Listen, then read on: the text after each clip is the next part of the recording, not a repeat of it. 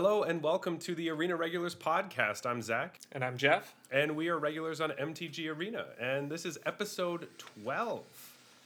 Wow. Yeah. 12. This is like, we've been doing this for like three months. This is great. That's crazy. I know, it doesn't even feel like it's been that long. Well, it feels like it's been that long since we recorded. But Yeah, yeah, yeah. We, yeah, we haven't, this is the first episode since like December something. I don't know. It was a while ago, so it's we great made a lot of jokes about what the date was when we did it. Yeah, our our last episode had a lot of time travel jokes, um, yeah. uh, which is actually pretty funny because some of the things we were saying actually ended up happening by the time that we said it.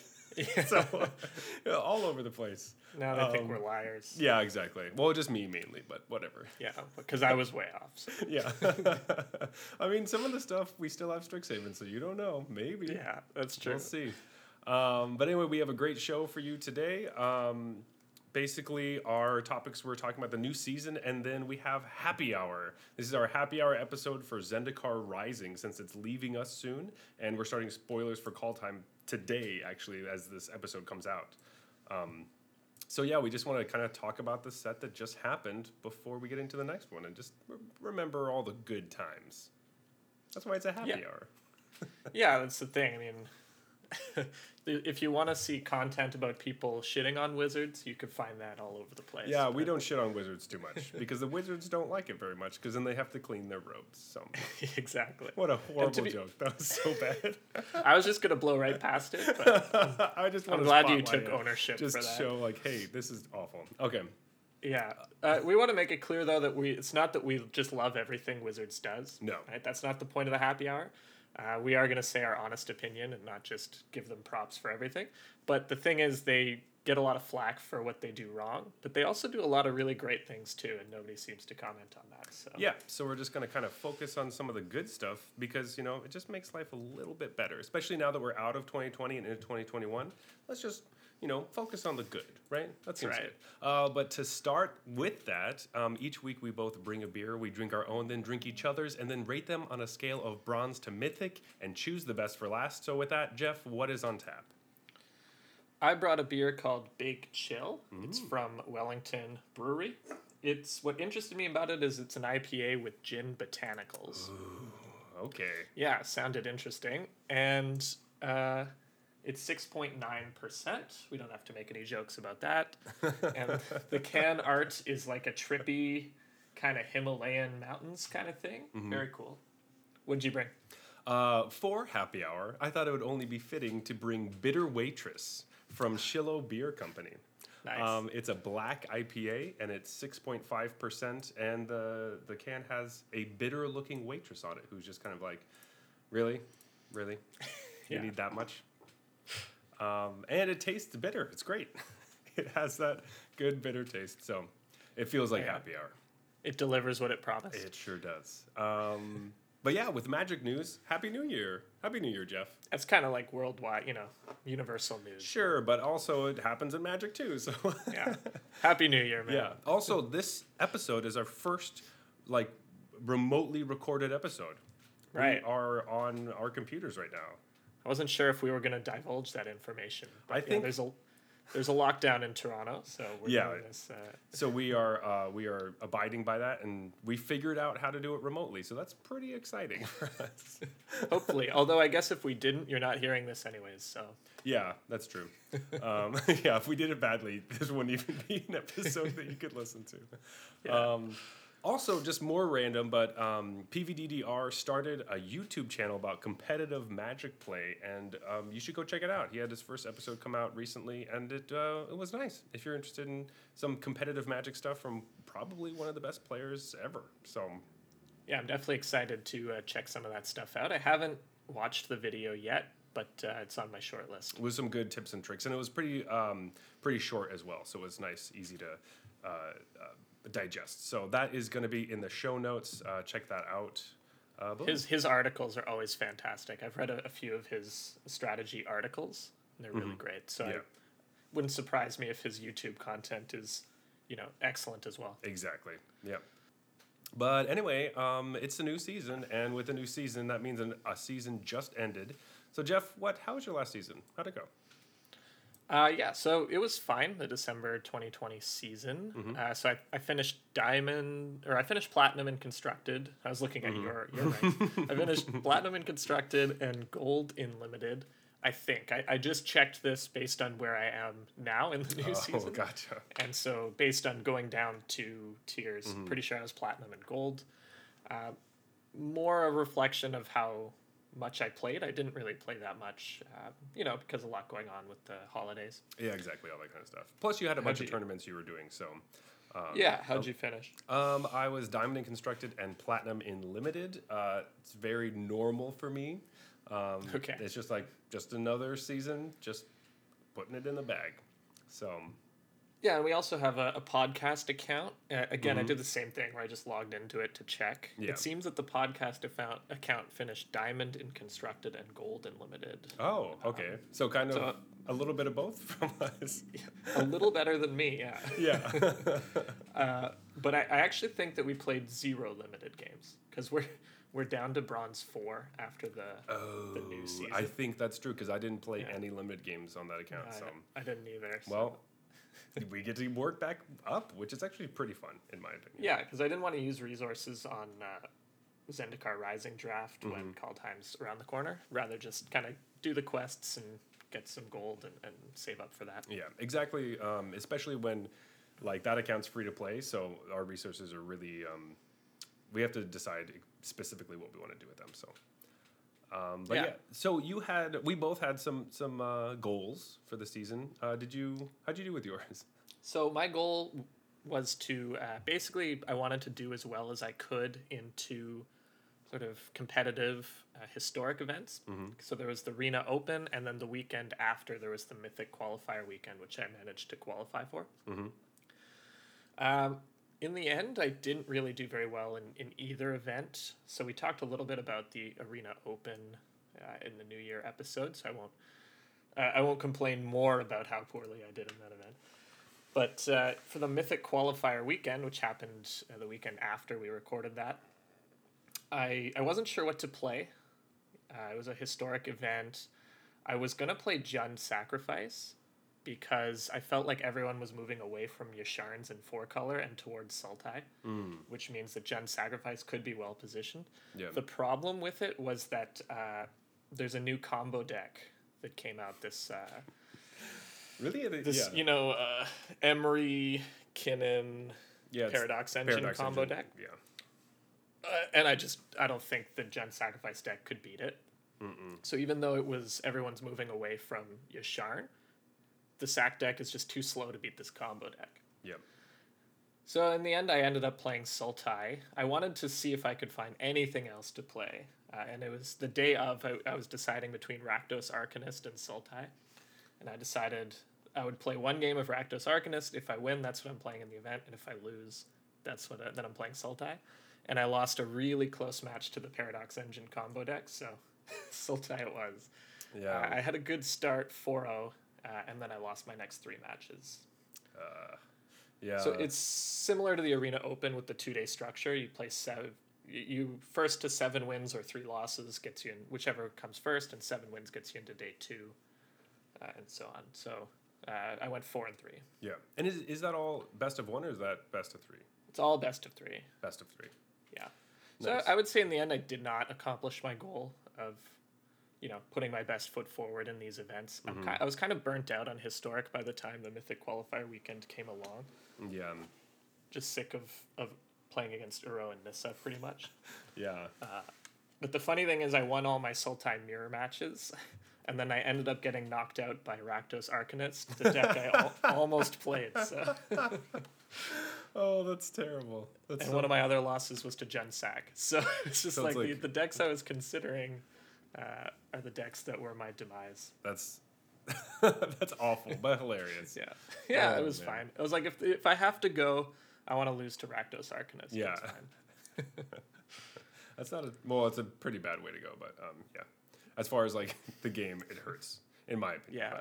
It, it, honestly, if I went 4 3, you know, with an 0 2 start or something, that'd be great. yeah, But because I started 4 0, it's really disappointing to go 4 3. yeah. Ugh. Anyway, rough. How about you? What was your goal? Oh well, season? you know, my goal was to make it to Mythic, and I didn't. but I also didn't try very hard. I feel like I don't really want to do that. Yeah, It's kinda- acknowledged when you were making that goal that you wouldn't be playing that much in the. yeah, I was thinking, oh, maybe I'll try, but like, I'm not really trying that hard. So maybe, maybe either I should make a new goal or Yeah. actually try. Because right now it's just like, oh, I'll play, and if I get there, that's great, and that's that's not really how goals work, I guess. So I don't know. So that leads us right into the. Next this season. Yeah, what are our goals for the January season? I mm, I really don't know. I don't have a good hold of what I actually want to do, but I think I have a pretty good hold on what I don't want to do, and that's blow all my resources right before Kaldheim. I think Right. I want to focus on keeping as much golden gems as possible up until Kaldheim and using it there instead of late at night drafting for no reason. I think that's You know, this might be the most difficult goal you've ever set. could easily be the hardest one. This is actually much harder than, than getting mythic. Is Yeah, just not drafting and not wasting your gold or your gems on just crappy stuff you don't need. So Yeah. I it's a challenge, but I'm I think I can do it. So Yeah, we'll see. We'll see in a month's time if you lived up to that, uh, Yeah. that goal. so what about you? Anything uh, harder than that? If you can Uh, get harder than that, Yeah, I don't know. That's pretty hardcore.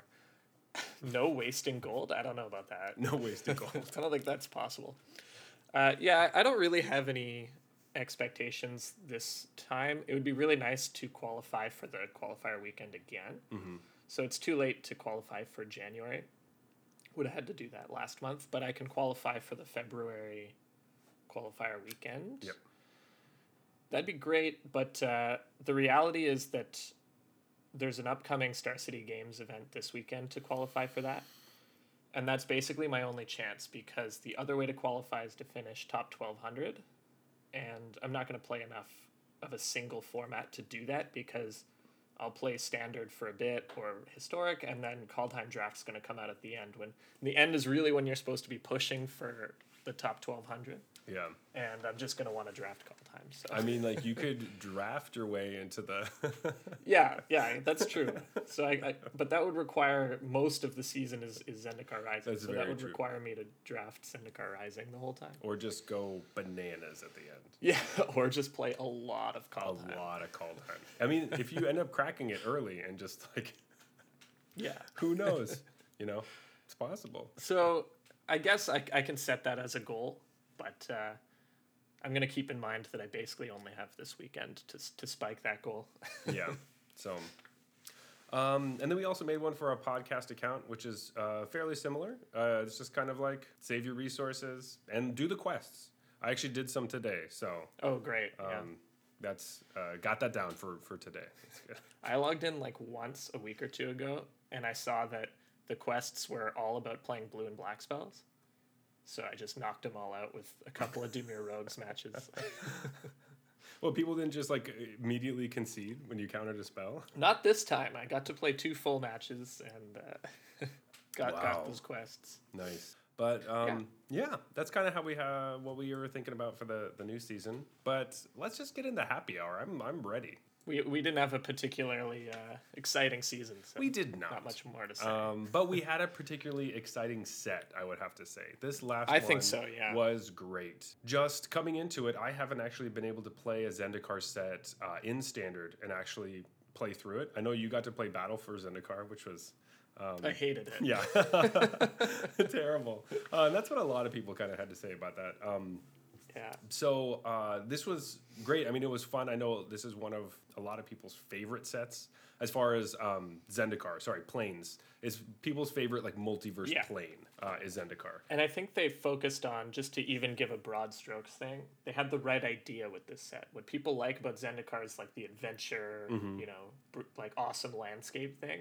It's not the stupid aliens. I mean, maybe some people like the Eldrazi, but in the past they've always been focusing on the Eldrazi part of the set, Yeah, the and, and a lot of it is like what it looks like before, and then they come, and then it destroys everything because it's like the idea of like pure nature, like the best nature you could have, because Nissa's from there and all that stuff. And then these aliens come in and stick their tentacles into it and ruin it. Yeah, it was just too much Eldrazi last time. Yeah, they just annihilate my fun, is what they do. That's right. um, so this one was great. Uh, I was super happy with it. Yeah, I guess if you play Arena, the only Eldrazi you're really familiar with is Ulamog. But Yeah, that that's should true. be enough to let you know that, that they suck. That they suck. Yeah, that's not even an annihilator one. That just gets rid of your library. Yeah, So- that's not even the best one, guys. so- It's not. So if you think that one's terrible, there's much worse than that. exactly. Yeah. Um, but yeah, we had four main mechanics for the set. Um, It was landfall, kicker party, and the modal double face cards. But let's start off with the ones that we've seen previously before. So landfall is um, specifically from Zendikar, and that's where we've seen it previously. Um, how do you feel about these these new ones? uh, I loved it. I thought this was the best. Like they've done Landfall three times now, This is the third and time. this this was the best iteration of it. yeah. Yeah. I think so too. The past couple of times, it was basically just an aggro thing. The only landfall cards that anyone played were the ones that you uh, they're like one or two drops that get bonuses when you play a land, kind of like Brushfire Elemental. right? Exactly. And everything else was not really worth it. And the thing about the previous so landfall as a mechanic incentivizes you to play lands, which is something you want to do anyways. And so basically, what would happen in the past is it didn't really offer any interesting decisions. You always want to just play your lands because you want to do that just for many reasons now. Yeah. Um, but I think with the modal double faced cards, which we'll talk about in a bit, now you have to decide do I want to play this as a land to trigger my landfall cards, or do I want to play it as a spell because, you know, I have a lot of Yeah. lands. Exactly. So when you add in this interesting decision, it makes the mechanic more interesting. Yeah. We also had a bunch of different things that lands would do, or sorry, um, the landfall cards would do, besides just uh, giving it plus one, plus one, or plus two, plus two, or whatever. Um, Right. Which was pretty nice. I did like that because we had Scute Swarm, uh, Moraug, we had um, Felidar Retreat. There's like many different kinds of things. Skyclave um, Shade.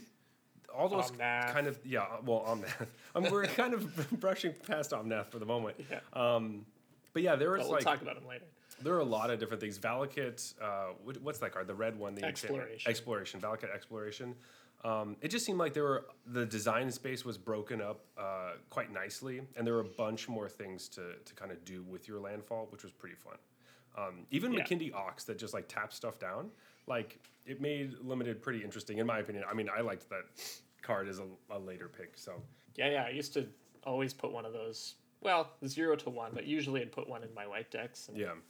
It's just, uh, it was nice. I mean, like looking back at a lot of the landfall cards from uh, that were at least Naya and, and previous sets, it seems like most of them were just, you know, same thing, zoo aggro type of stuff, um, where Yeah. you're just like playing little things and getting in there. Um, which they definitely, we had some good ones uh, in this set as well. I mean, obviously, Brushfire Elemental is the big one that um, was in. You saw it all over the place, and it. I mean, Mm-hmm. it's a little pushed, I think, but it was great, and I loved it. So Yeah, and then I really like it on Nissa as well. Right. Oh yes, uh, yeah. We had a really cool landfall. Yeah, so we our planeswalkers got these abilities too, which was really fun. Yeah, I think that was a, a huge success. I mean, neither of them see any play. Uh, I'm still holding hope for Nissa when the black green uh, pathway comes out. Uh, yeah, it's just nice to have like a planeswalker with kicker or a planeswalker with landfall. exactly. cool. Yeah, so Nissa had landfall, which was great. It also threw me off every once in a while because then I'd always want to play her on turn four and be like, wait, but if I play her on turn five, I can actually do stuff with it. Um, right. Or if you you know you want to play her with uh, a fetch land or something, so that you can uh, cheat something into play immediately without losing her. You know, all those kinds of things were they became you know very interesting kind of designs that they had been working on. And So one thing to note is that these cards are really, really good with Fabled Passage, Mm-hmm. and I'm pretty sure the past two times that they did landfall, fetch lands were in standard.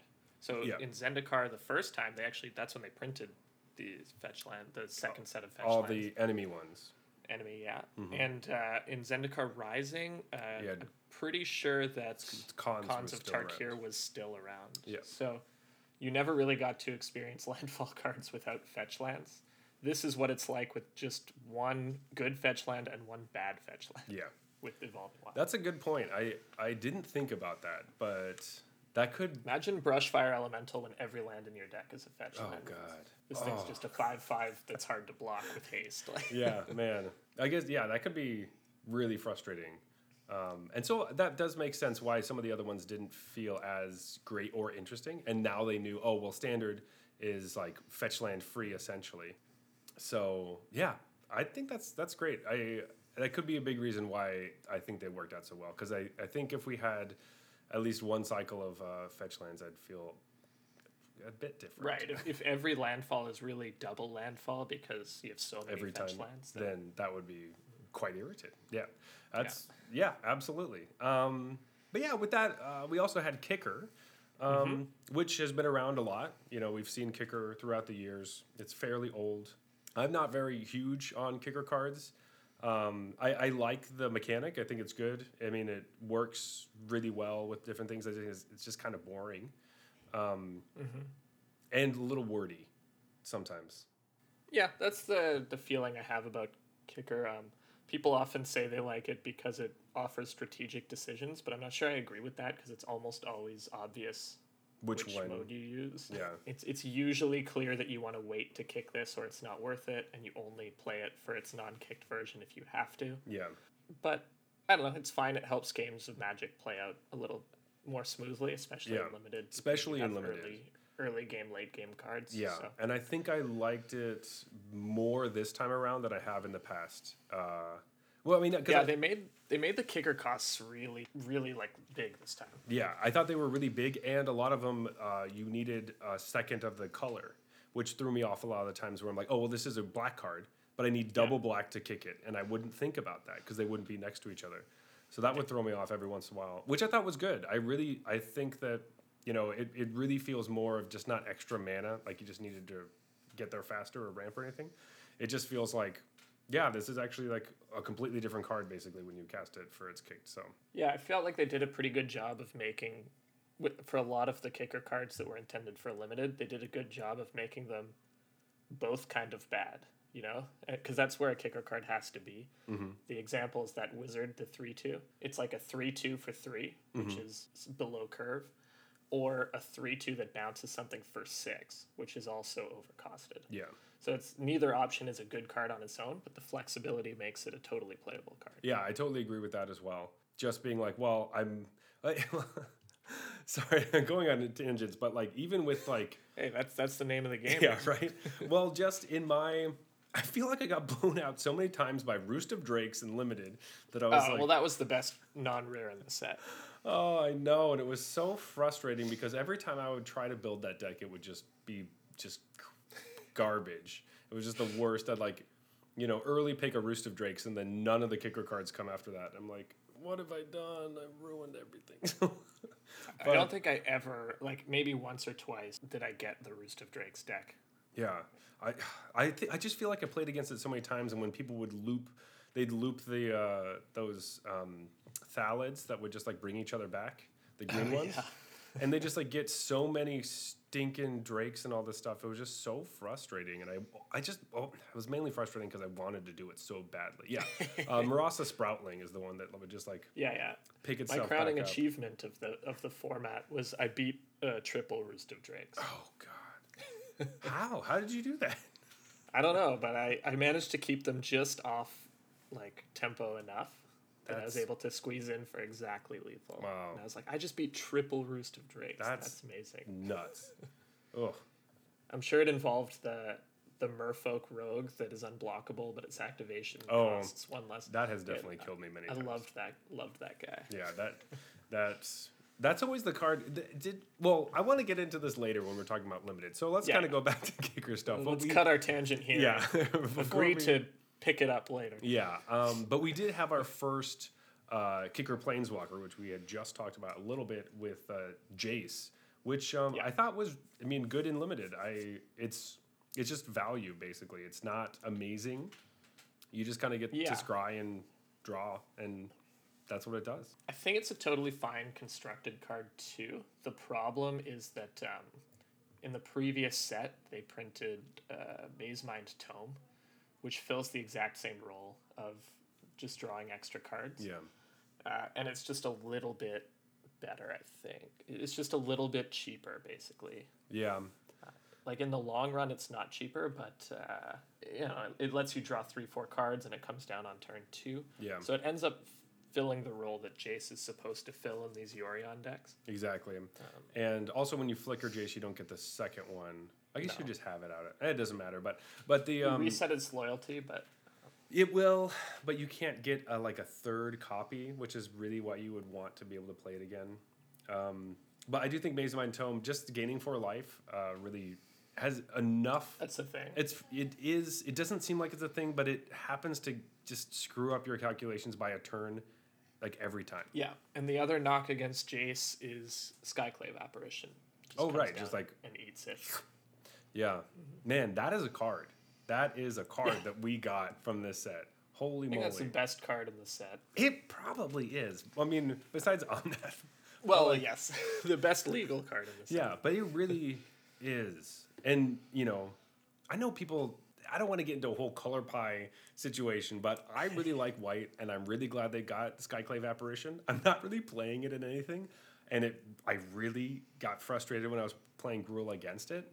But it's it's really good. I, I thought it was very well done and giving them like a garbage whatever like Token. usually a two two. Yeah, I, I underestimated in the preview.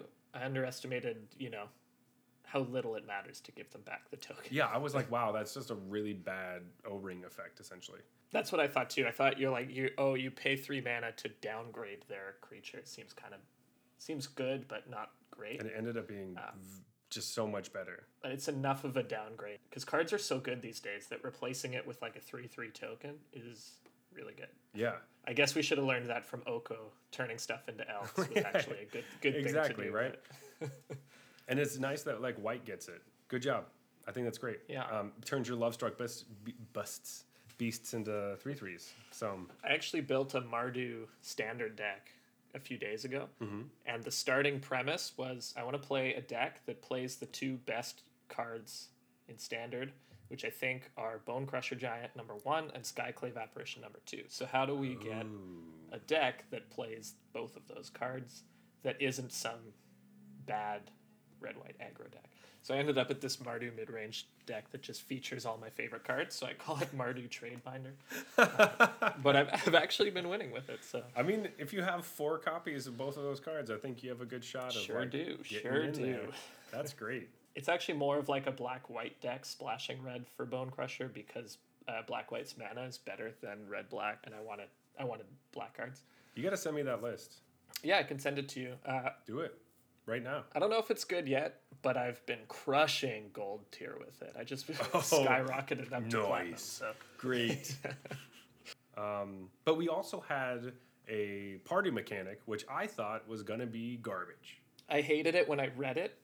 Well, I didn't hate it because I always like things that are really flavorful. But I thought they were like jumping through too many hoops to make this awkward, flavorful mechanic. Is Yeah. how it read to me. But after playing with it, man, I actually I love it. I think it's super fun. Um, Yeah, like especially in limited where you're starting to pick cards based on if the you know it's not an optimal card in the colors it's in but because it has that creature type or something it becomes like okay well i actually do want some of these. And originally when i was looking at it i was thinking if you don't have a full party then you shouldn't be playing party. Like what you have a full party. But even having two or three really makes it right? For sure. Yeah, for me, that's what I think about it. It's tribal done right. yeah because now when I'm playing my blue black rogues limited deck, there are a lot of rogues that want you to have party members. So I'm actually looking to pick up a cleric that's good, or Yeah. looking to play, pick up a warrior. I'm not just taking every rogue I see and cramming it in my deck. exactly That was the that was the problem with Ixalan. Once you decided you were blue green, from there on you just hope people give you merfolk and you take every merfolk you see. And if you don't get Merfolk, then you're screwed. And that's basically it. Exactly. And then like which bomb did you open is essentially what it felt like. Um, this Yeah. felt much different where it's like you don't even know. Like they could even play just a pack beast, and then that's the card that gives them whatever extra uh, damage that they needed from the card they're going to play or whatever. that card was the the hero of the set for me. He always brought my decks together to Yeah, right. It's just like a couple of pack beasts. you know, it's some extra glue. You just squish them together, and it ends up. Yeah, exactly. It ends up working. You're always out. like, wow, oh, I have like six rogues and two clerics and a warrior. I need more of everything. Yeah, and you're like, well, this will take just pack be feast. whatever I need. Mm-hmm. These will be the wizards I don't have or whatever. Yeah, and we'll get a little more into it when we talk about limited and constructed specifically after the break. But I just want to say this mechanic, yeah, again, awesome. Yeah. Uh, I'm excited to be able to make it constructed playable because I've used you've said many times before that it really isn't. Um, Yeah. We just don't have the mana base right now, so um, when we kind of get that in this next set, and hopefully we get some good stuff. Although I do think I saw a berserker in some Kaldheim leak. Um, know, we, we don't talk about leaks. Sorry, spoiler. Official business It might have been on a spoiler. I don't remember which Yeah. one it was, but uh, I as soon as I saw Berserker, I was like, "Are they gonna do what we thought they were gonna do, and not just print warriors?" oh, this card cannot Yeah. be in your party. That's what it has an extra text that just says, Yeah, this yeah. this card's not invited to the party." Um, they're the worst. Um, I think there were some clerics though in the official spoilers as well. So yeah, I think so too. instead of having warriors, which we totally thought they would do, they have maybe berserkers and clerics. Berserker clerics. Are they like angel clerics? I don't know. I didn't. angel cleric was the Angel one I saw. Cleric. Yeah. Um, it'll be cool. I'm well. I'm excited for spoilers to come out today. The way, the way we're talking Yeah, about, um, which we will obviously have more episodes about. But uh, modal double-faced cards. Mm-hmm. What a mouthful, but what a great concept. Yeah, I think these were these are one of those ideas that the idea obviously has promise. Mm-hmm. It's about if they execute on it poorly, we'll never see these again. Yeah. And if they execute on it well, it becomes a mainstay of Magic. I and I really feel like it's going to be close. We could see this a lot. I mean, we know we're going to see it, and we've talked about that recently. That it's going to be, continue to happen, but I I think these are these are going to be around. This is going to be this might be one of the new like oh remember when Magic didn't have planeswalkers? You know, Right. Remember when spells only you know weren't lands or whatever? That's what I was going to say. Is I wouldn't be surprised if this was just in a couple years a thing that makes its way into a few sets, and then every once in a while a set just has a ton of them. you Yeah. know? Um, just to keep uh, maybe standard will just always have some sort of double faced card, mo- modal double faced card in it. So, and I once again I'm saying we should just call them pathways always. So, um, even if they're not lands, just any double faced card like that with land is a pathway. Yeah, I was gonna say I loved the execution on these. Everything about them was great except the name. Did we have to call them modal double faced cards? It's just so It's horrible. It's horrible. It's really horrible. Especially when you already have double faced cards as a Yeah. thing. So these are modal. Why, why didn't they Yeah. just called modal? No, because modal cards are just spells that have multiple things you can do with them. So, yeah, I mean, I get that it's hard. I get that it's hard to name it, but uh, call them pathways. That's like, yeah, I mean, as far as complaints go, that's. Pretty I mean, that's a pretty Uh, bad complaint. hey, you named this thing stupid. Yeah, I don't like the name you chose. No, these are great. They um, they help you play games of Magic because they let you like the Mardu deck I was talking about earlier has thirty lands Yeah. in it, but five of them are these, so I don't flood and I don't screw anywhere near as often as you would. Exactly. Like you just have to decide. Oh, I guess I can't play this spell later. I guess I'll just. Yeah, and it that's the thing. It's an interesting decision tree too, right? Do I want to play this early because it comes into play tapped, or I'm gonna have to take three later? Yeah. but I get access to potentially a spell if I draw a few more lands. Like it's unclear whether you want to play them right away. Yeah, I mean, my my big one was like having a, Kaz- a Kazandu Mammoth in your opening hand, and you only have one green mm-hmm. source, and you're like, okay, do I play Kazandu Mammoth on turn one because it's going to be tapped, and then I can play a two drop, or do I play my forest and hope that I draw another green source that I can play this Kazandu Mammoth? And it always felt like a toss up to me. It depends on whether or not your hand contains Fabled Passage and the Great Exactly. Henge. So like those I always play it unless I have the Great Henge and I'm seeking the Mm-hmm. dream. You know, Kazandu Mammoth, fetch, Great Henge. turn four Great Henge, Beast. baby. yeah. Oh God. I've done that a couple times, and I've said it before on this podcast, but I'll say it again. Feels amazing. It's Yeah, I don't know if I've ever done it, but I've lost to it. and when I lose to it, I'm like, good job, you did it. nice. Yeah. That's the dream. That's where you need like a clap sticker. Yeah, claps. Um, yeah, I was thinking about this actually. I really want like a phew sticker. Like, woo, that Oh, was a close one, you know? Yeah, yeah wi- wiping off the brow. Yeah, something like that. Uh, we should get some of those. Um, please, Kaldheim. I need like a cleric wiping their brow, or a berserker doing it, or whatever. I actually just bought the uh, Mastery Pass. Oh yeah. I decided it, w- it was worth it. I'm about level 97 or something like that. Uh, so now I'm just like throwing stickers at everyone. It's all the best. I was playing the uh, new, the uh, Arena Regulars account, and I was like going to sticker, and I was Yeah. like, "We don't have any stickers." oh no! I was like, "No, I use it so much." Why are my lands in this modern yeah, frame? what's Oh, going on? I don't like this. Yeah. yeah, I can't believe that you're level 90 or whatever. I'm like 145 or something. yeah. I was like right on the border of when I think it's worth it to get the thing. What tipped me over the edge is that I wanted the wild cards that I knew would come along. Hey, well, there you it, go. so- It does feel weird now because I blazed through it, and now I have this month of just like uncommon cards that I already own that I'm getting. Because that's what happens at the end, and you're like, "Oh, okay." Yeah, and I, I st- started to realize that I don't have all the triomes. There's a lot of cards from old sets that I don't have. So it's like, I actually do want these old Yeah. packs. And even without that, I still think it's good. Um, so I'm excited to see what Kaldheim's is going to be, and then we can decide whether that one is also worth getting. But I'm usually on the side of get more stuff because it's yeah, fun. it's just more fun, more even if it's not mathematically worth Yeah. it. The, the fun factor pushes it the over fun the edge fa- for me. factor is like a thousand gems for me, you know. And Yeah. So it's like, I'm gonna I'm gonna play it enough, and I get the draft token. yeah, I have a draft token see, for call there time. you go. Yeah, so I it's worth it. Go get the mastery pass if you don't have it right now. You stupid. Unless you're free to play, then. well, if you're free to uh, maybe play, you can still get. No, you have to spend gems. Yeah. Well, Yeah, it might it might be worth it if you're trying to be as free to play. yeah. I mean, if you You have to just do the math on how much it's worth. I think it's just do it. Whatever.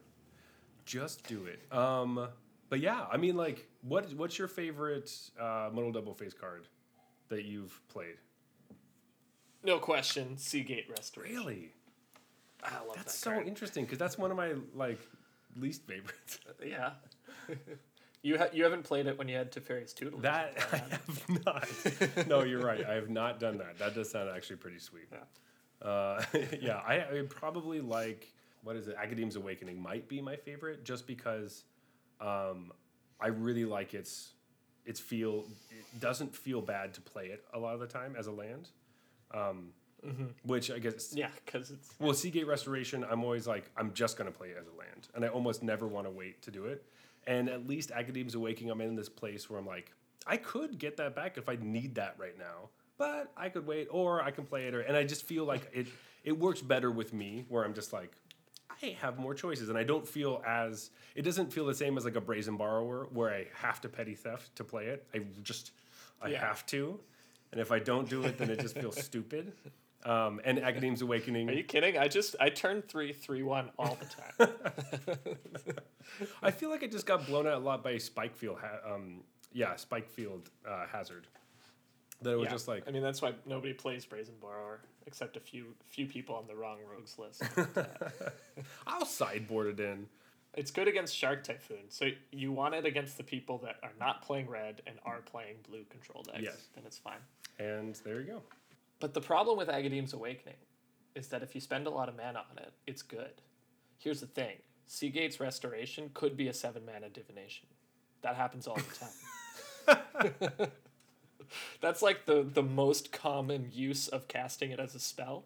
Because you it's turn seven and you have like two cards in hand. So it's like, or one card Well- one other card in hand. And so you draw it's a divination, but then four of that mana says that your hand size is just whatever you want the rest That's of the right, game. yeah. It's a seven mana divination that removes your hand Yeah, size. which we know is actually worth four mana, not zero, like the card Spellbook.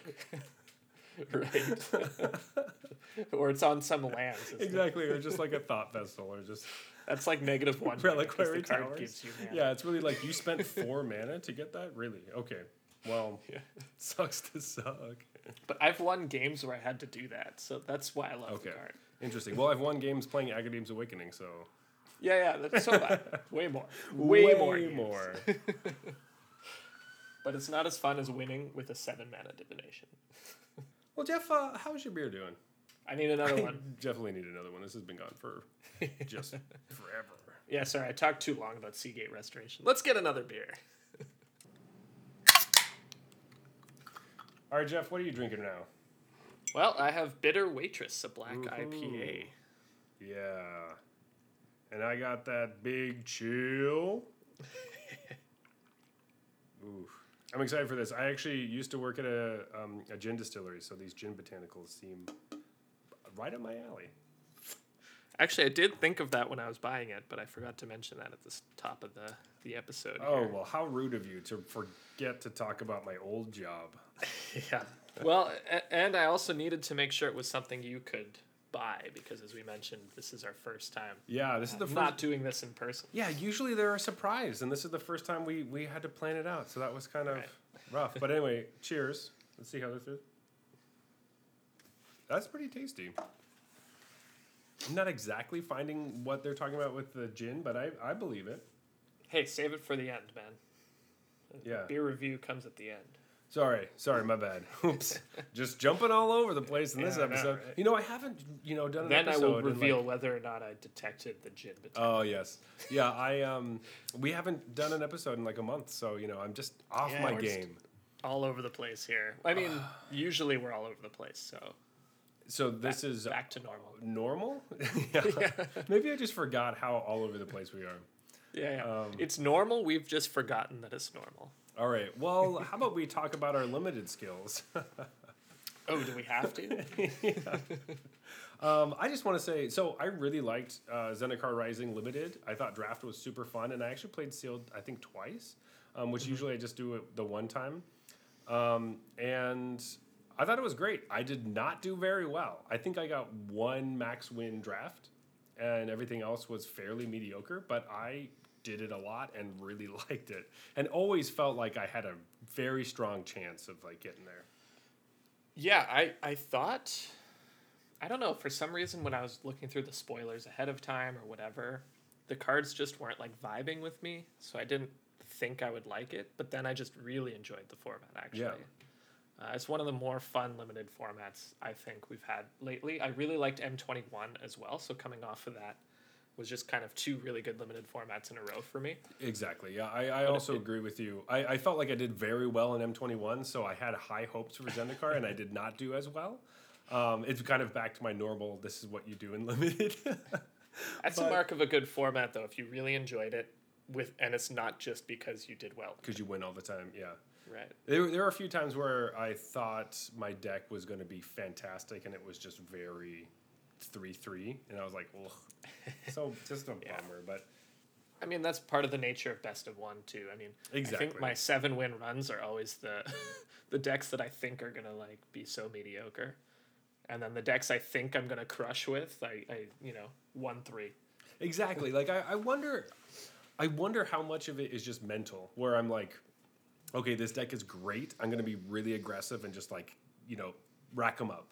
But when I'm playing a deck that I don't feel great about, I'm like, I don't know if I'm gonna be able to, you know, stop everything. So I'm gonna save this removal spell for the one thing I can get rid of because there's only like two in my deck, you know.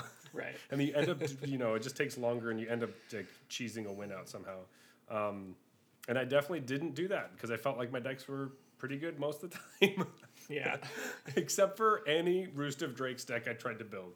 It was always garbage. I was, it was just the worst. I was like, Part part of it's mental on the other end too, though, right? Like if you drafted a deck that you thought was really good, and you went five and three, yeah, you probably just don't remember that because that's like, oh, this deck was was good and it did fine. it, yeah, exactly. So you're like, I didn't get like I didn't go undefeated or something, and you're like, this looks Yeah. like a deck I would do that. That's true. Right. Yeah, I, you would remember if you had a great deck and did poorly, Mm-hmm. or if you had a great deck and you went 7 0, you'd remember that too. Yeah. But you wouldn't remember what is probably happening the most often is that when you have a good deck, it's like 5 3. Yeah, I think I went back and looked, and I, I think my win percentage was probably like forty nine percent or something. Oof, that's Um, a tough one. Yeah, so I was like, so I was like, no, it wasn't. It's those good." late night draft and drafts. Uh, mo- most of it was, uh, you know, three draft nights is what I. Yeah. Uh, that would that would happen, but it, it could also be because I just had that, you know. You see the ruin crab in the pack, and you just can't you can't let it stay there. you just got to take it, no matter what. Yeah. Uh, that was that was usually um, what I wanted. If I wanted to see anything in the draft, it was an early ruin crabbin, because that was my favorite way to win. I mean, it's usually if I can play mill in limited, it's usually one of my favorite ways because it's easier because there's less cards. That that's true. It And. I've milled people out with ruin crab and constructed, so it can be done. It can be done I've I've milled out Yorion decks with ruin crab and constructed. So with one or limited's like easy easy mode. That's like half as many. yeah, exactly. cards. Well, I Yeah. had four ruin crabs in my deck. So. Yeah, yeah. Yeah, I I did pretty well in the format, and I also really enjoyed it. Um, I think it was just really well designed. Like there are a lot of viable archetypes, but none of them were like super linear or trivial to to build Yeah. because of this party thing. We talked about how party is actually the right way to do tribal because it's kind of give pushing you in these two directions that okay this is a rogue but it actually wants you to have non-rogue cards or this is a warrior but it wants you to have non-warrior cards Yeah. in your deck Well, the thing about that I thought they did a good job because, like, to me, that isn't tribal, right? Tribal is you care about your own, and and party is, I mean, it's it's a it's a form of it. I think um, it has more of the sense of in.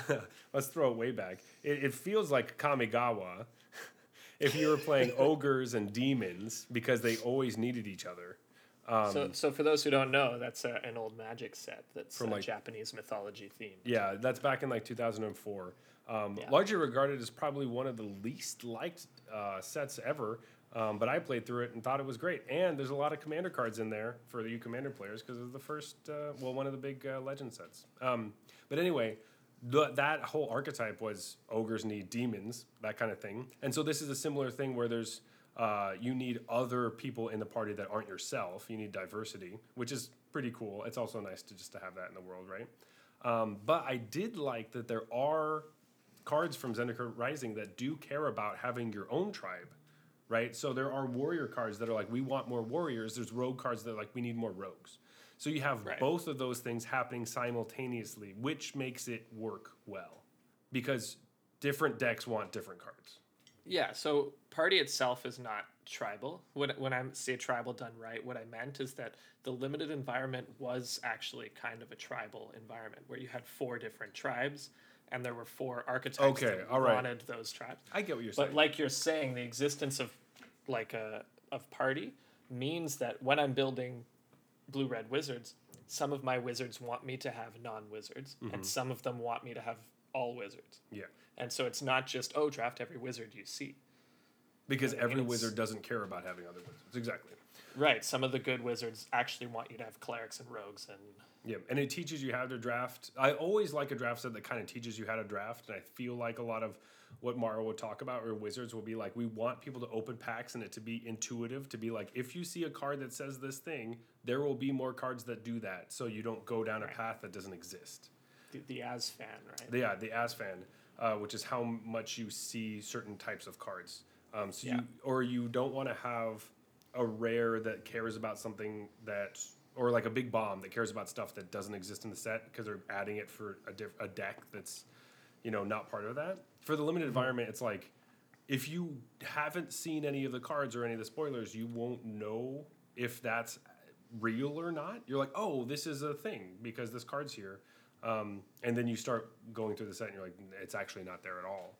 Right. Um, which I think, you know, they're good at doing, making sure that they don't do that. And I think the set was, um, was great with it. And I really liked limited. So I just have all the cards now basically. So I have a little bit harder time using my resources for it, but Yeah, and everything we said about the modal double faced cards, like I think really shines in limited.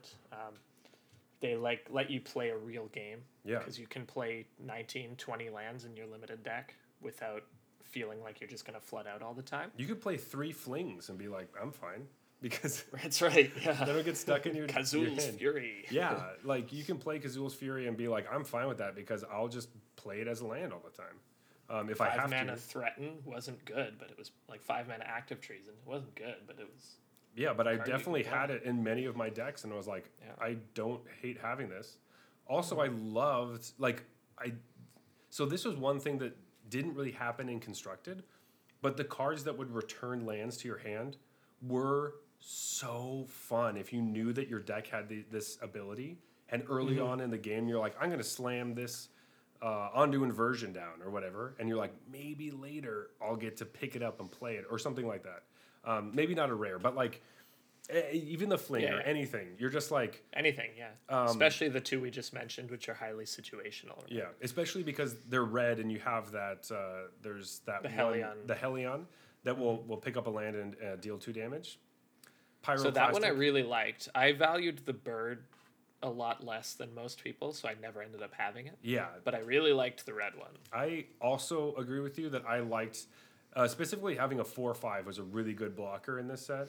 Um, I mean, four five is a good blocker in Yeah. most sets, um, And but the it, two damage was relevant. it too. was relevant. And if you pick up something like a fling, um, then there you go.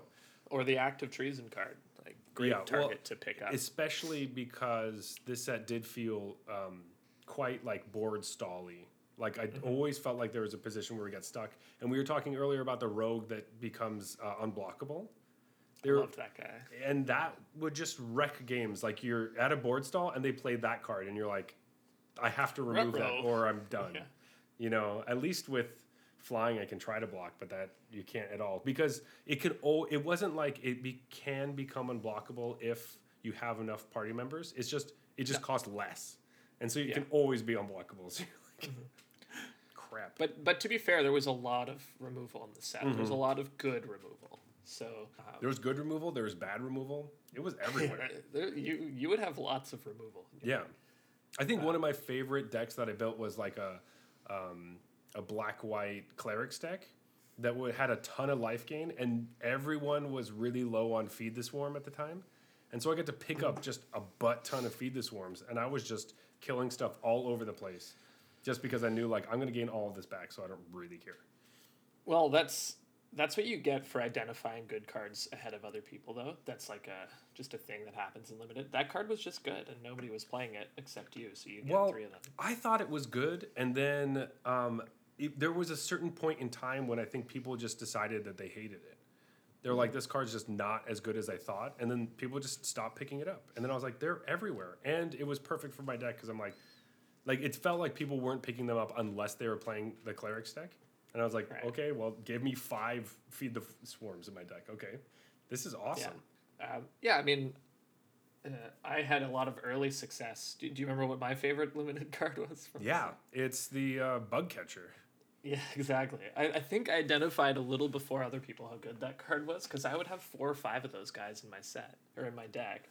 And it's just basically a three, four power trampler that comes down on turn two Yeah. in your aggressive decks. Well, the thing is that I have a hard time with it looks bad because anytime you see a creature with one power and trample, you think it's garbage. Just like immediately, I'm just gonna think that's a, just a terrible card, right? But to be fair, it has two power because it when it attacks, itself. and I, it doesn't look like it though. You know, when you're Yeah. looking at cards, Yeah, you're yeah. like everyone is like that's just a one-two with trample, and you need other cards around it. No, it's always a two-two when it attacks because it's a That was word. actually the the card I wanted most in my blue red wizards decks because those decks were aggressive and it would always attack as a three two and because everything else is a wizard. Yeah, and then you just like run over landfall creatures specifically are so weak Mm-hmm. to block, and it's just uh, I I had done well with it after you had kind of told me, and you would you know if you see them going around pretty late, you're like.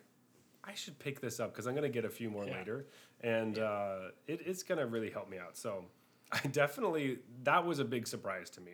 Yeah, I and I think I just played it. I said it looks okay. It's like a two two in aggressive decks. That's fine. As a three two sometimes. And then after playing with it, I was like, nah, this card's great because in the late game, it's like a five two trample. It trades trades with something good. Yeah, It was just a great limited format with a lot of tough decisions to be made both in the draft and in the games. I thought. mm-hmm. Um, I don't think it was like an all time favorite, but I think Wizards did a really good job building it. Just a really enjoyable limited format that I played more than most. yeah, I definitely agree as well. Um, and I will probably revisit it in the future when they bring it back. Um, What was your favorite archetype?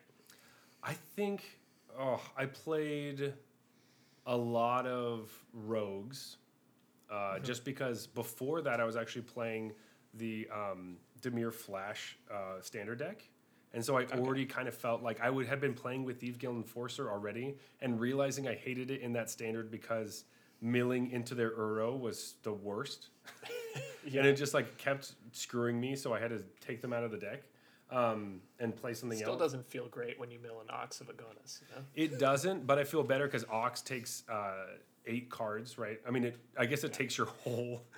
I know, it's even worse for you. It's exactly so you have to keep them exactly at eight cards. Um, Yeah. No, I. I mean, at least they put some of their hand in their graveyard after they would do that, so it, it helps a little bit. Yeah, yeah. But um, it's, it's a big difference. it does feel like a. I mean, they're just not drawing cards and gaining. It's also just a 5 3. Like, it's not going to. At least you can you know. kill it most of the time. Um, and it, when it and then when it's on the battlefield, it's just on the battlefield, and it's not attacking and gaining life every time it does that. So.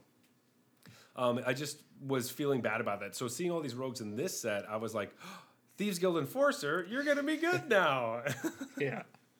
Um, so that was pretty exciting for me, um, and definitely the thing I was looking forward to the most. But towards the end, I was playing a lot more wizards. Like it's no matter what I did, I just went in and I just kept seeing all the good wizard cards, and I just pick them up, and I was playing wizards constantly.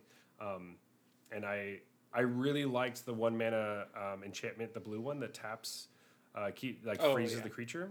Bubble Um, snare. Bubble Snare. So I really liked Bubble Snare uh, because most of the time those cards either keep the creature tapped or tap it and keep it tapped. Um, And because this one did both, so you could just play it for one if something attacked. Um, I just I really liked the versatility of that one, and I I was higher on Bubble Snare than probably a lot of people, but um, it's just one of those cards that I was like, I like this one, and it always feels Yeah. good to get rid of something in blue for one mana. for one mana. Yeah. It's interesting. I had almost the opposite. I was really high on wizards at the start. I was all basically always seemed to fall into wizards. Mm-hmm. Part of the reason was that there's that uh, one mana Chilling spell minus yeah chilling trap that nobody else seemed to think was good at all, and I would just take it because if you have a wizard, it's really good. Yeah, I thought it was garbage. I was like, this card sucks. And then and then after you sent me a few deck lists, I'm like, you're playing a lot of those. You're like, it's good. And then I played it. I was like, this card's pretty good. if you have a wizard, it's great. yeah. Uh, it's bad if you have no like one or two wizards, but once you have five ish wizards, it's it's a good card. Um, but yeah, but then other people started playing more wizards, and I tended by the end, my favorite archetypes were actually the party ones. So I liked blue white and I liked red black. My favorite was red black, uh, but I played blue white a lot more often because uh, red black I think was the better deck. So other people were Were- vying for those cards yeah. more often. Um, but you know the the red black deck when it came together with the bug catcher and then the um, the two drop cleric that uh, drains them for your party. Uh, Malakir Blood Priest. Yeah. yeah, if you got a f- if those are all your two drops, like three of each, Mm-hmm. and then you just have a bunch of random stuff at the rest of the curve, you, you just win a Yeah. lot of the time. I loved Malakir Blood Priest. I mean, yeah, it was great. It was I mean, great. I I thought that was fantastic. I mean, yeah, it was just really it was good. But again, it's not that good in clerics unless you pick up, right? Like as a cleric, Exactly. it just drains for one. and you think about it because it it looks like a cleric card because it's draining, right? And that's a kind of Yeah. cleric archetype. And so you're like, okay, that well, that's a, a white black archetype. And so you're like, that's what that card is. But then the more you play it, you're like, no, this card actually fits in a different deck, and I didn't realize Yeah. that. Like it's Um, fine in, in black white, but it's really good in black red. Yeah, it's it, yeah, absolutely. So that's why I think the party mechanic really adds a lot to the um, tribal dynamic. Yeah. I also thought it was really great that the modal double face cards, if you are splashing for one of those colors, you can splash for all the mo- modal ones because either you have the color in your eh, like already out and you can play the card, or you play it as a land and it'll help you with the other splash cards that you're going to play. Right. Like you can just put three red modal double faced cards into your black white deck. Without a The mountain, first one you draw comes down as a land, and then the other two are turned can play- exactly. And I just thought that was super fun. I was like, that's a great way to play. And like, I'm a big advocate for splashing, especially when you're drafting. Just like, Yeah. you know, try some stuff. This is the time to like play a bit more. And it does feel a little bit more like everybody likes the pre-release and that kind of stuff, where you're kind of like on the fly figuring things out. Um, and I thought that that was a great tool to see if it worked or not. I could never get it quite to be exactly what I wanted, um, but it always felt great. I liked having a, a spell that you're like, well, I can't play this now, but I'll play this so I can play the other one in my deck that I know about. So Yeah, yeah, it's really cool. yeah, Yeah, so uh, all in all, just a great limited format. Mm-hmm. Um, should we move on to constructed? Let's do that. Um, I did want to ask you, like, what was when you were looking at the set and a lot of the spoilers? What was something that you're like, this is a card you're going to see in a lot of decks, and this is going to be something that's going to kind of change what we're doing right now, or just like it feels like this is something that's going to have to be dealt with over and over again. Is this a, a lead for the elephant in the room? The- Um, it's actually not for that.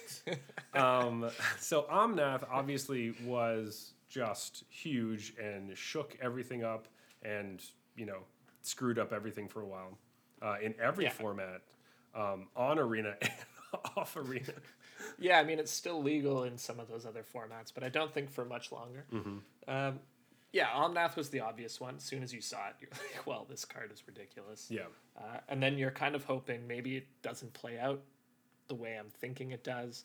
Turns out it does. it does very much so. So if we're going to talk about constructed, we do have to address it. Omnath was obviously a mistake in, in terms of power level.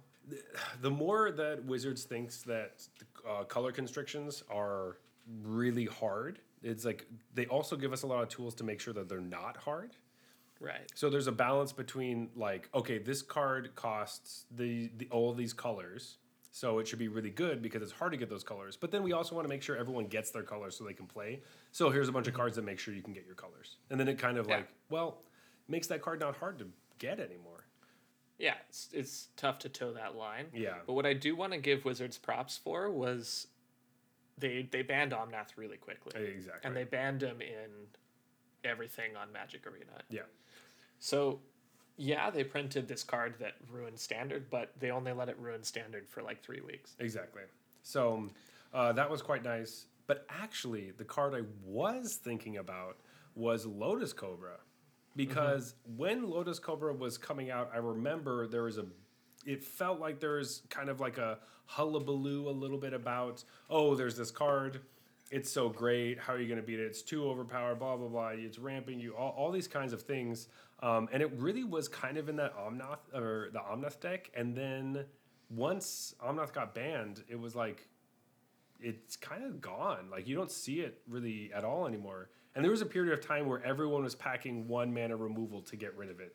Um, You're seeing Spikefield Hazards was like that was a thing that you'd constantly see all the time. If you play a creature with you know one toughness, it's going to die because they are waiting for Lotus Cobra specifically. Part of the problem, or part of the reason that was the case, is that if you let them untap with Cobra, then Omnath comes down the next turn. Once Omnath left, Lotus Cobra became less of a problem. I think when when the Omnath ban, I think it was our first episode, right? When the Omnath ban happened and we were talking about it, we were saying they got it perfect. And I was talking a bit about why I didn't think it was necessary to ban Lotus Cobra. The reason's really simple. It's just a 2 1.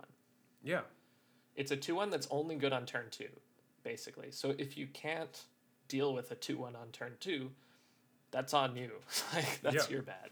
exactly. Um, I was thinking I was going to be playing Lotus Cobra through at least this set, and it I was Oh, yeah. not. I, I bought the like alternate art for it and stuff. And you all know, that. I spent mean, some gold on that. well, Mostly because I thought it was awesome. But Um, but yeah, for the most part, it was just kind of like, a, oh, this is this is just an enabler for a card that's gone now, and now it's really not enabling a lot of other stuff, and you know, you'd rather put something else in there. So I mean, I think the real problem is Bonecrusher Giant. When everyone's playing 4x Bonecrusher Giant and everyone's jumping through hoops to not play stuff that dies to stomp. yeah, Like your your red opponent is just sitting there waiting for you to cast a Lotus Cobra so they can stomp something, you know? yeah, So maybe when that rotates out, Lotus Cobra will have a chance again. that that's a that's a fair point. I could see that. I wonder if there's anything in the next few sets that would make you be able to ramp. You really want to ramp into uh, your four mana spell, but um, yeah, Like, I mean, like anytime you play a creature with two or less toughness, you have to sit down and ask yourself, is this good enough that I'm willing to let my opponent get their stomp value? yeah, And a few of them do it, right? Like we talked about Skyclave Apparition. Mm-hmm. Yeah, that gets stomped, but it, it already did its job. yeah. Uh, or some of the rogues, like uh, Thieves Guild Enforcer, is just good enough that it's worth it. Yeah, that you pay one mana to mill them two cards. Yeah, and if they don't stomp it, it's like a 3 2, often a 4 2 in that deck Yeah. for one mana. So then you're it's like, doing a lot of stuff. especially early on if you're just trying to get um, you just want your uh, into the stories and your um, drown the locks to, to get some more cards in the graveyard and get it going um, i'm usually the throw it down if they have it they have it if they don't they don't but i'm not going to sit here waiting for it so And, and the big thing is that you you won on the mana exchange there. You spent one mana and they spent 2 But yeah, maybe we'll see Lotus Cobra a little later. Uh, but like I'm saying, I'm not surprised that I'm surprised that it sees zero play. yeah I think that's a, a reflection of how good Bonecrusher Giant is. But uh, I'm not surprised that it didn't end up dominating the format. We said that when the bans came out. There's no reason to ban Lotus Cobra. yeah At least wait till Omnath is gone for a few weeks and then reevaluate. and obviously it's not a problem so Yeah. which is great i mean i like having it as a tool and um, that's just been nice um, Yeah, uh, I'm gonna build jank decks with it all the time, Oh, and then for get sure. annoyed annoyed when my opponent stomps it. yeah and be like come on like it, i'm not even doing Come on, man! I was about to do something awesome next turn. come on yeah And by awesome, I mean really cool, but not game winning. uh, yeah, but this is the best standard has been in a long time. I think. Like, Yeah, I think standard has been really fun. Um, I've been enjoying Yeah. it quite a bit. I've been playing a few different decks, so um, and watching it a lot. So that's good. and part of that equation is is the introduction of rogues, which came with Zendikar Rising. Yeah, which I was saying earlier, I was very excited for because we saw it with Thieves mm-hmm. Guild Enforcer. We're like, oh, this seems like it's a thing, and then it came to fruition. Which I number one, I think is really fun when they add little seed cards for the future. Right. Oh, really cool. But but the great thing they did with rogues was they they did that with the preceding cards, mm-hmm. but they preceded the answer. So a lot of the time they make the mistake of building a deck that's too good, and then the answer has to come a year later. Yeah, Right? This time the escape cards are already here. And that's the natural enemy of rogues because it both gets rid of your graveyard yeah, and that you're they're giving you card advantage by milling an escape card. So it's it's sort of the natural, like you were saying, Uro earlier. The best escape card was so good that it, it made it almost impossible to play these decks. Once that got banned, it's still just the natural enemy. Uh, so it's just really smart to have that first, have the answer first, and then the uh, the deck second. yeah. I think that's great because everyone kind of found that Ox is a, a great sideboard card with that. Right, and nobody played it before Zendikar Rising. Yeah, it been out for a, over a year, and, and nobody was playing Ox of Agonas. So um, it definitely gives like a nice little puzzle. Like, hey, this is this we're anticipating this being like a deck, and then uh, it might be a problem, but you have the tools to fix it. Instead of being like, when are we going to get the tools to fix it? Yeah, I'm not gonna lie. When I first saw that everyone was playing these rogues decks, I was thinking that that's just a fad that's not gonna last, because I was thinking the deck is somewhat trying to mill you and somewhat trying to Kill you. attack your life total, and so it, I felt like it had split personality. Yeah. It's a mill you and kill you deck. But after playing with it, I realized that's actually the strength of the deck, is that it can win in either way. Yeah. and it really rewards you for understanding how the game's going to go before your opponent does. It's like I have a, play a lot of games where my opponent is play, making plays to stop me from damaging their life total. Meanwhile, last turn I already decided I'm going to mill them out.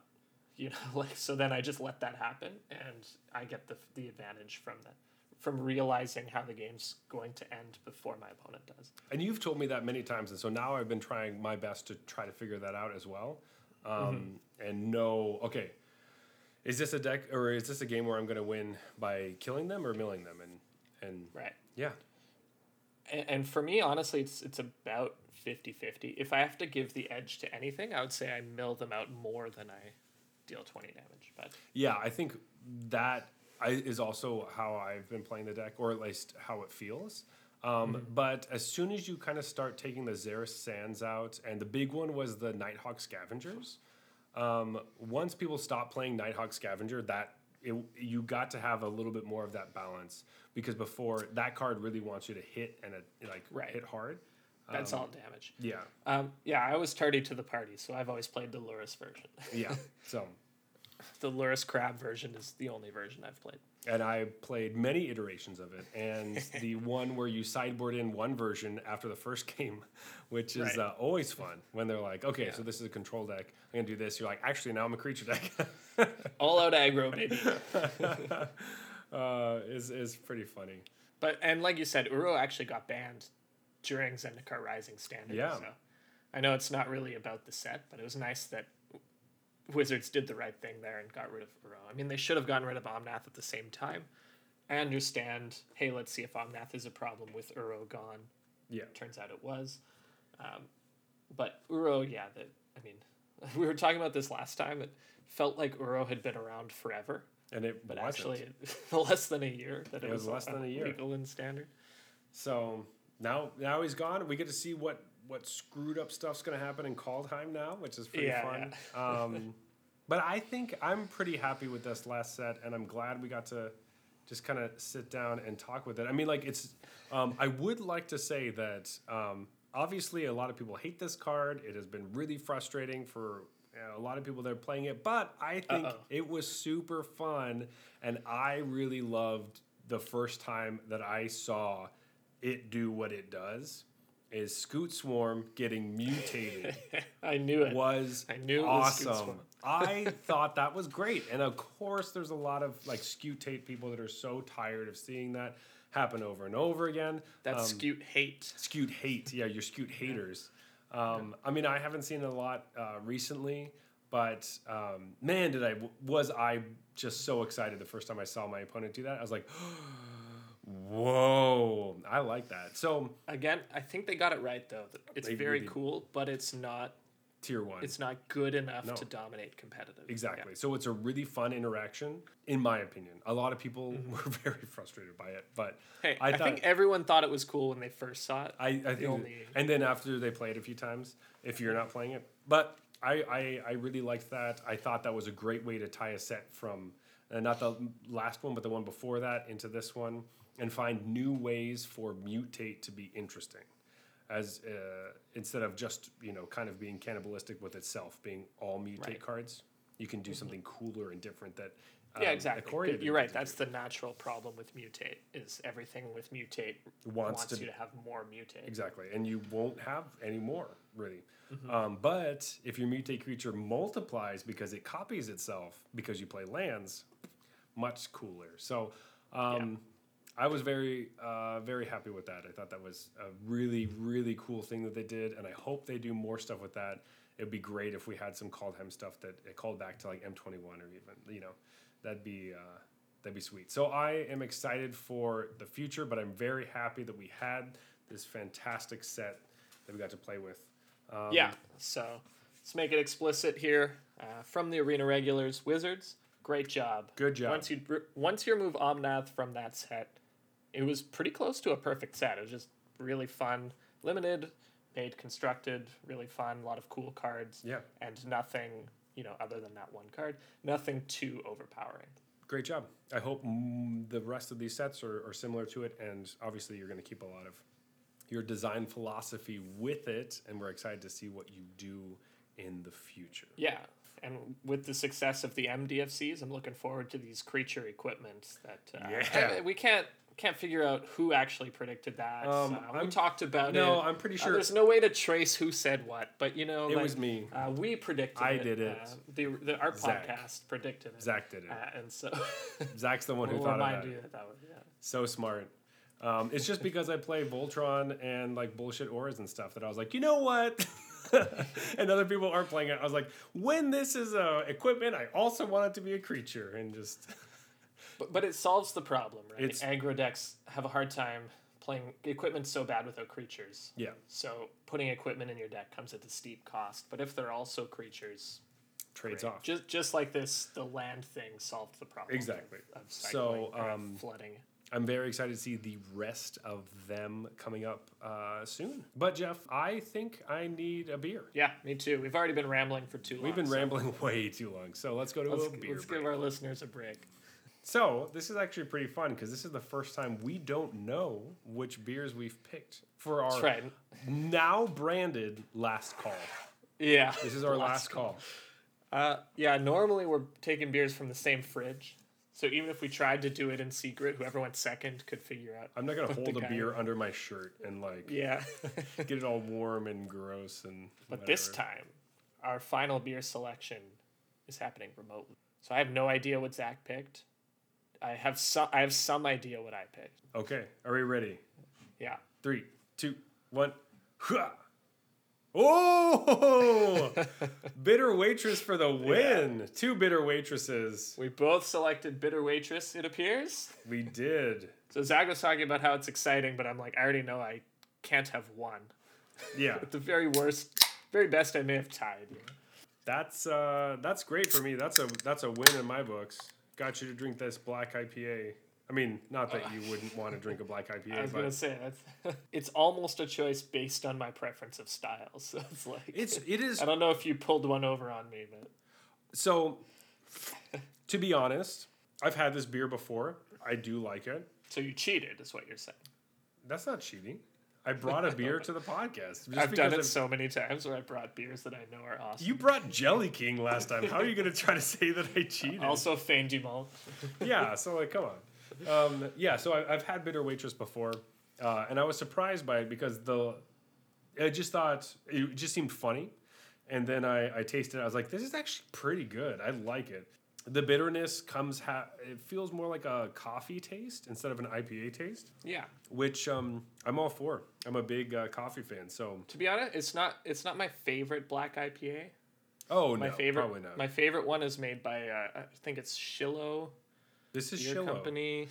Are you are you serious? No, I'm just making it making a joke at my own expense. Jeff's there. talking about when he was talking about his favorite um, black lager that I had brought to the podcast, and he was mentioning how much this other one was so much better than the one I brought. I was like, "Bro, that's the one I brought." oh, Yeah, I'm just gonna do it with every black with every black beer. for the rest of the podcast. Okay. so I was like, "Is this happening again? Are you serious?" Um, no, I, I I don't think I've had a lot of like black IPAs before, but this is um, this is pretty good. I mean, I was really surprised by it. Jeff, I'll let you start it off. So let's let's talk about Bitter Waitress. What are we what are we giving it uh, as far as like ratings wise? Yeah, it's uh, it's pretty good, um, but I actually do think it's just not one of my favorite black IPAs. Okay. They they promise bitter and they do bring that. They do. Um, I don't taste the waitress, but I taste the bitter. uh, yeah, so let's blow right past that. Um, it's it's fine. Honestly, uh, this was for me of the two beers we picked one of my kind of less favorite uh, pairings. I thought neither of them were great. um, I will agree with that. I thought I thought Bitter Waitress was better though. Um, I do agree. for for me, it's it's between gold and platinum for this one. I think so too. Um, it's hard. Like, like for me, well, I, I won't give away my rating for Big Chill, I suppose, but this one I think is kind of gold one, plat four level. So uh, I don't know. I'm kind of tempted to just give it gold in the interest of being more honest with our ratings here. Honest with it and and i feel like maybe i've been too harsh Now, now you're flip flopping on me, man. Like just tell, just tell, Just tell me what the fucking scale is. okay all right uh my big thing is um i've bought this in the past. I've tasted it in the past and i w- liked the name and i liked how it was enough that i wanted to bring it.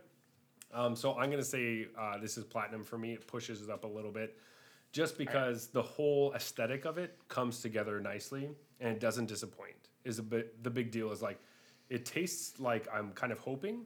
It's not fantastic in any sense but if i see this i'll drink it again for sure um, and probably pick it before some other stuff that maybe i um, have tried in the past that i didn't like as much You know what I appreciate is that the waitress, the like vector art waitress on the can, is serving a black IPA. she's serving the beer She's serving this her own beer. it's very meta i like that You know what? That'll push it up to platinum. Yeah, there we go. Let's go platinum. Hey, come on over here, buddy. We're going platinum.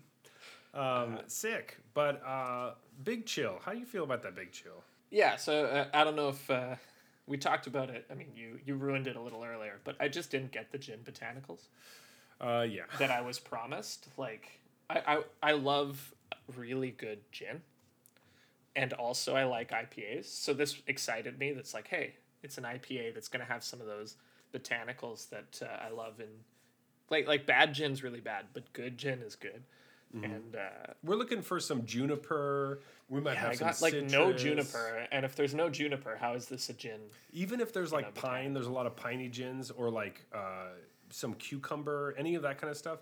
We don't Mm-hmm. have anything. Like it really felt like this is an It's IPA. just a hazy IPA. Yeah. It's a, it's it's nice. It's fine.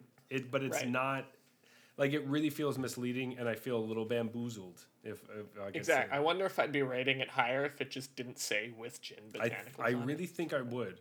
Like, Yeah. and I was on the fence about picking them because I almost felt like drinking another one of those, Mm-hmm. but I didn't. I really think that like Bitter Waitress says, "I'm a bitter black IPA," and that's exactly what you get. If it's not the best, that's fine. But you are telling me exactly what I'm getting.